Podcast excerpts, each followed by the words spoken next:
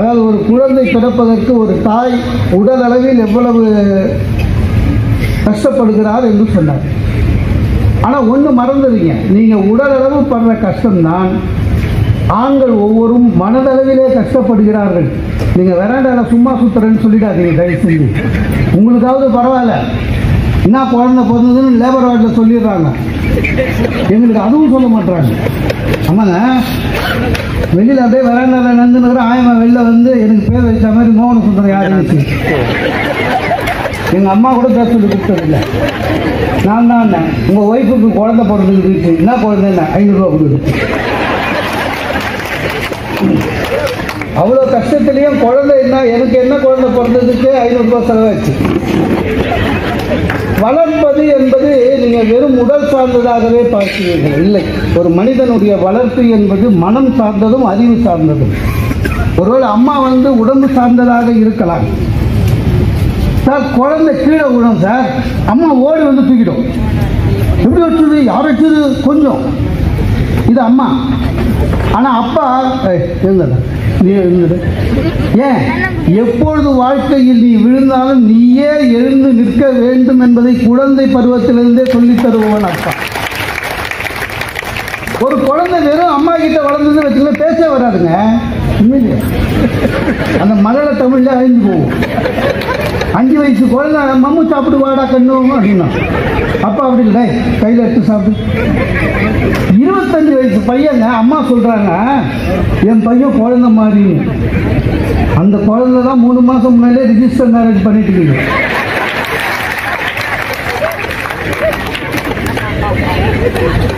அப்பா அப்படி இல்லைங்க பையன் வளரும் போதே தெரியும்.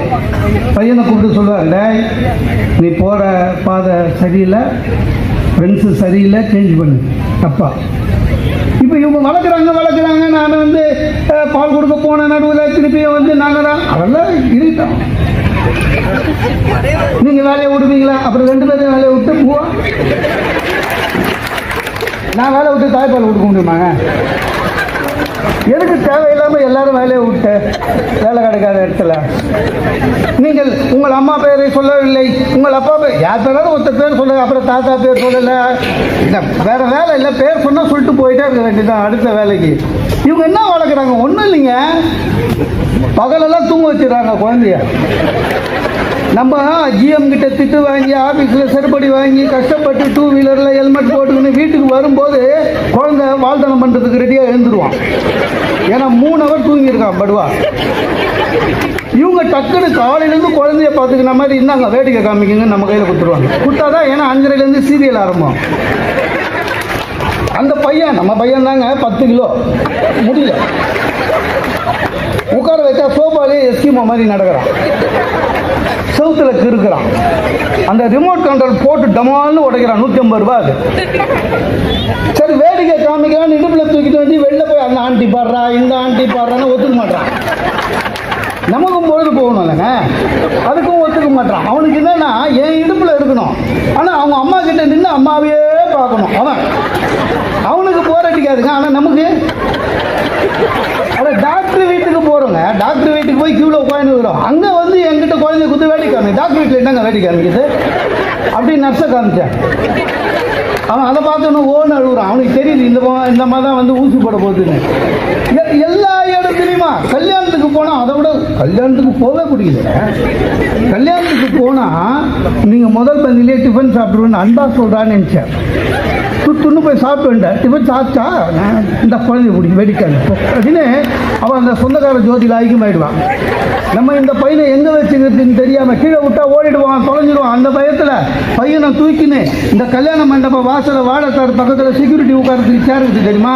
அதில் உட்காந்துக்கிறேன் நான் ஃபுல்லாக அந்த பக்கம் ஒரு கேள்வி போய் எம்பா உன் பையனா? அப்படின்ச்சு ஆமாண்ண. அழகாகிறான்ச்சு அது என்ன கிண்டல் பண்ணுதா? குழந்தைய கிண்டல் பண்ணுதா? ஒன்றும் புரியல. இந்த ஸ்னகின்னு ஒன்று ஒன்று கண்டுபிடிச்சா பாருங்க அவனை கூட்டு வந்து நோபல் பிரைஸ் தந்தாங்க இவங்க ரெண்டு நாளைக்கு ஒன்றை மாட்டி நம்ம கையில் கொடுத்துட்றாங்க. அது என்ன ஆகுதுன்னே தெரியல. அன்றைக்கி ஒரு ஆளுக்கு பாவம் அவசரத்தில் ஸ்னகியை மாத்துறேன்னு ஸ்னகியை பற்றி உருவி குழந்தை கீழே என்ன வளர்க்குறீங்க? எங்கே போனாலுமா? அட ஸ்கூல் அட்மிஷன் இவங்க சொல்கிறாங்க ஸ்கூலுக்கு பார்க்குற அதெல்லாம் ஒன்றும் கிடையாது. அவங்க மனசில் ஒரு ஸ்கூலை திட்டம் போட்டுருவாங்க சார். அந்த குழந்தை தான் அந்த ஸ்கூலில் தான் குழந்தைய சேர்க்கணும்னு அடம் முடிப்பாங்க. பார்த்துக்கிறீங்களா அதுவும் நல்ல ஸ்கூலாக இருக்காது. அதான் பிரச்சனை. என்ன ஸ்கூலில் நிறைய டொனேஷன் வாங்குறாங்களோ அதுதான் நல்ல ஸ்கூல்னு அவன் சொல்கிறான் அதனால் அங்கே போனால் அவன் வந்து ஸ்கூல் வந்து நூறு மீட்டருக்குள்ளேயே இருக்கிறவங்களுக்கு தான் அப்ளிகேஷனை தரேன்றான். முதல் நாள் சாயங்காலமே போய் பிளாட்பாரத்தில் படுத்தேன். நைட்டெல்லாம் பிளாட்பார்மில் இருந்து ஏதோ யூஎஸ்ஏ கான்சுலேட் ஜெனரல் வெளியில் படுத்துனுங்கிற மாதிரி படுத்தேன்.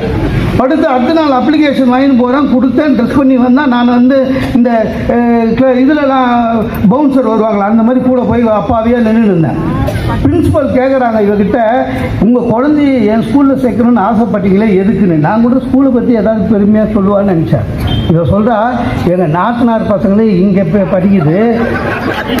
அதுங்களே இங்கே படிக்கும்போது என் குழந்தை படிக்கிறதுக்கு என்னன்னா இது பரவாயில்ல. இந்த அம்மாங்களுக்கு மட்டும் இல்லை குழந்தைங்களை ரொம்ப பெரிய ஆள் ஆக்கணும்னு ஆசை. நம்ம குழந்தை லெவலுங்க நம்ம லெவல் துத்துருன்னு கூட்டின்னு போய் ஸ்விம்மிங் ஸ்விம்மிங் நம்ம தான் வாரத்துக்கு மூணு நாள் கூட்டி போனோம் பையன்?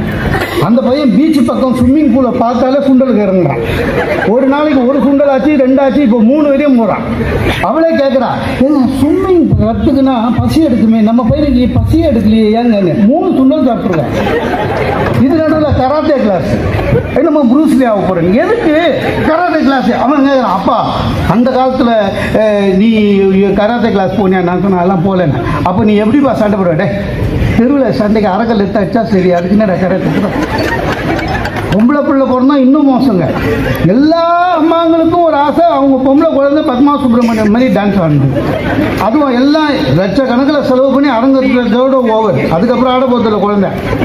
அதுக்கும் நம்ம தான் கூட்டி போனோம் ஐயோ அதெல்லாம் ரொம்ப ரொம்ப சோதனைங்க.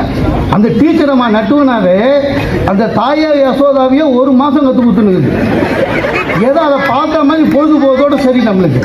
ஆனால் எதுவாக இருந்தாலும் சரி அவங்களுக்கு ஆசை அதிகம். தன் குழந்தை என்னவா வரப்போறான்னு தெரியல. எல்லா அம்மாக்கும் அதுதான். நீ கலெக்டர் ஆகும் நீ டாக்டர் ஆகும் நீ டாக்டர் ஆகும் எல்லா அம்மாவும் எல்லாரும் டாக்டர் ஆனால் யார் தான் பேஷண்ட் ஆகும் எல்லா கலெக்டர் ஆனால் கிளர்க்கெல்லாம் வேணும் இல்லை சார் ஆனா அப்பாவுக்கு அப்படி இல்லைங்க. அப்பாவுக்கு ரொம்ப தெளிவாக தெரியும் பையனை பற்றி உனக்கு கணக்கு வராது. ஏன்னா நீ என் பையன். எனக்கும் வராது. அதனால் நீ என்ன பண்ணுற விஷுவல் கம்யூனிகேஷன் ஏதோ ஒரு நிறுதுதான் அதை போய் படிங்க சார் நம்ப மாட்டீங்க. தன் குழந்தை எந்த படிப்பு படிக்கணும்னு அந்த ஆள் ஒரு மூவாயிரம் பேர்கிட்டயாவது கேட்டிருப்பான். என் ஆஃபீஸில் இருக்கு என்கிட்ட கேட்டான். ப்ளஸ் டூக்கு அப்புறம் பையனை என்ன சார் படிக்க வைக்கலான்னு? ஃபஸ்ட் டூவில் எவ்வளோ மார்க் நான் இப்போ தான் எட்டாம் கிளாஸ் வந்துக்கிறான் சார் நான் அவன் கனவு பாருங்கள் தம் பையன் எப்போ வரணும் எப்படி வரணும் எல்லாம் இருக்கு. அம்மாங்களுக்கு அது தெரியாது. பையன் எப்படி இருக்கிறாங்கன்னு தெரியாது. வேலை கிடச்சி பையன் போனால் கூடங்க முதல் நாள் பையன் போயிட்டு வேலை கிடச்சிட்டு திரும்பி வரான். பையன் கிட்ட அம்மா கேட்குற ஒரே கேள்வி என்ன தெரியுமா? மற்ற என்ன சார் அன்பு தான் அது ஒத்துங்க என்ன சார் சப்பாத்தி எத்தினி மூணு தொட்டுக்கு என்ன? இவ்வளோதான் அப்பா டேய் ரிப்போர்ட்டிங் அத்தாரிட்டி யார்? அப்பா. ஏதோ ஒரு பேர் சொல்கிறான் என் ஃப்ரெண்டுக்கு அவன் தெரிஞ்சவனாக இருக்கும் நான் சொல்கிறேன் அவன் பார்த்துப்பான். இதுதான் அப்பா. வளர்ப்பது என்பது ஆளாக்கி வளர்ப்பது என்பது எல்லா நிலையிலும் கூடவே கூட்டிகிட்டு போகுது. அட பையன். லவ் பண்ணான் சார். அப்பாவுக்கு கோவம் இருக்கும். ஒரு ரெண்டு நாள் உம்முன்னு இருந்துட்டு சரியா சரி வந்துருச்சுன்னு அம்மாங்க விடாது. திட்டவும் திட்டாரு அந்த பையன்கிட்டயே இந்த மூஞ்சி எப்படா லவ் பண்ண? இந்த மூஞ்சி எப்படா லவ் பண்ணன்னு மாற்றி மாற்றி சொல்லி பையனுக்கே சந்தேகம் வந்துடும் தப்பு பண்ணிட்டோமான்னு. பிரச்சனை எதுன்னு தெரியாது சார். ஒரு விஷயம் ஒரு பையன் தப்பு செய்கிறான் இவங்க நம்ம சுமதி அம்மா வேற ஒரு மீட்டிங்கில் பேசும்போது சொன்னாங்க. குழந்தைகள் தப்பு செஞ்சால் கண்டிப்பாக பெற்றோர்கள்கிட்ட கிட்ட சொல்லுங்கள் பெற்றோர்கள் அதை கேளுங்கன்னு சொன்னாங்க. அதான் உண்மை. ஆனால் தப்பு செஞ்ச உடனே அம்மா அங்கேயே திட்டுவாங்க. ஏன்டா இந்த மாதிரி செஞ்சேன் யாரு? கம்ப்ளைண்ட் பண்ணுறவங்ககிட்டயே ஆனால் அப்பா அப்படி இல்லை சார். தம் பையன் தப்பு பண்ணால் கூட முதல்ல எதிர்ப்பாளைய ஆளுகிட்ட போய் முதல்ல சண்டை போட ஆரம்பிப்பான். அப்புறம் தான் இவனுக்கு அட்வைஸ் பண்ணுவான்.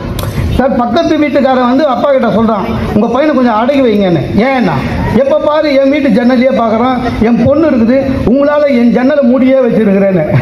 அப்பா சொல்கிறான் என் பையன் சார் இவனாவது பரவாயில்ல ஜன்னல். நான் ஒரு காலத்தில் சின்ன வயசில் தெருவில் எல்லா வீடும் பூட்டியிருக்கோம். நீ முடிஞ்சால் இரு இல்லைன்னா வீடு காலி பண்ணிட்டு போனான் ஆக்சுவலாக இவன் தான் வாடகை வீட்டில் இருக்கிறான் அவன் சொந்த வீட்டுக்காரன் பக்கத்து வீட்டுக்காரன். அதுக்கு உள்ள வந்து திட்டுவான் சார். பிரச்சனை என்னன்னு சொல்லுவான். எதுவாக இருந்தாலும் ஒரு பிரச்சனைனா சார் ஒரு பிரச்சனைனா அட்வைஸ் பண்ணுவான் சார். ஆபீஸ்ல ஜிஎம் திட்டுறாரு மூஞ்சி மாறுது நமக்கு. வேலையே விட்டுலாமான்னு தோணும் சில வாட்டி. தெரியும். ரொம்ப கஷ்டமா இருக்கும். இந்த வேலை வேணானே. அப்புறம் வீட்டு கஷ்டம் தெரிஞ்சுன்னு போவோம். அம்மா சொல்லுவாங்க என்னடா மூஞ்சி ஒரு மாதிரி இருக்குது? அப்படின்னாங்க. இல்லைம்மா ஜிஎம் திட்டாரு ஒரு மாதிரி ஆயிடுச்சு அசிங்கமானு. அம்மா சொல்லுவாங்க. அந்த அம்மா பிரச்சனைக்கு தீர்வு சொல்கிறவங்க நீயாச்சும் உன் வேலையாச்சும் தூக்கி போட்டு வர்றதானே அப்படின்வாங்க அதான் அட்வைஸ் ஆ தூக்கி போட்டு வந்துட்டு பூவா இப்போ நானும் அம்மாவும் பேசுறது வழக்கம் போல் ஒய்ஃபை ஒட்டு கேட்குறான் உள்ளே போனோன்னா அம்மா காதை காட்சின்னு இருந்தீங்க? இல்லை ஜிஎம் திட்டினாரு. ஆ நீங்கள் என்ன பண்ணீங்க? என்ன பண்ணணும்? ஓங்கி ஒன்று போடுறதுன்னா உங்கள் வீரம்லாம் என்கிட்ட தான் இருந்தான். ஜிஎம் என்ன அடிக்க முடியும்? ஆனால் அப்பா என்ன? என்ன இல்லை ஜிஎம் திட்டினார் சரி அதையும் வீட்டில் வந்து சொல்கிறேன் டேய் உனக்கு கொடுக்குற சம்பளம் திட்டுக்கும் சேர்த்து தான் ஜிஎம் திட்டத்துக்கும் சேர்த்து தான் உன் ஜிஎம்மாவது பரவாயில்ல இங்கிலீஷில் திட்டிருப்பான். என் ஜிஎம் அந்த காலத்தில் தமிழ்லேயே கெட்ட கெட்ட வார்த்தையாக திட்டுவான். அதெல்லாம் சொல்லக்கூடாது. முக்கியம். இதுதான் அப்பா. ஆளாக்கி வளர்ப்பது என்பது இதுதான். சும்மா அப்படி வெறும் சாப்பாடு மட்டும் பார்த்ததில்ல. எதுவாக இருந்தால் சார் ஒரு பையன் ஹெல்மெட் இல்லாமல் போலீஸ் பிடிக்கிறான். யார் அம்மா நான் கேட்குறான் அப்பா யாருங்க என்ன வேலை செய்கிறாருங்க சொன்னோம்னா அங்கே வேலை செய்கிற பையன் அவரோட பையனா இப்படி இருக்க? ஹெல்மெட் போட்டு போ அப்படிதான் ஏன்னா அப்பா தான் அவனுக்கு வந்து ரோல் மாடல் அம்மா வந்து ரோல் மாடல் இல்லை. எதுவாக இருந்தாலும் ஒன்றும் இல்லைங்க. உண்மையிலேயே அப்பாவா அம்மான்னு தெரியுனாக்கா கல்யாணத்துக்கு போங்க சார். கல்யாணத்தில் போய் ஒரு கல்யாணம் உள்ளே போய் பொண்ணுக்கு அப்பா யாருன்னு ஈஸியாக கண்டுபிடிச்சிடலாம். வேர்த்து விறுவிறுத்து தரப்பரட்டியாக எக்ஸிபிஷனில் தோன்ற மாதிரி அக்கல்ல ஒரு பேக்கோட ஒருத்தவங்க சுற்றி இருப்பான் பாருங்க. அதான் பொண்ணுக்கு அப்பா.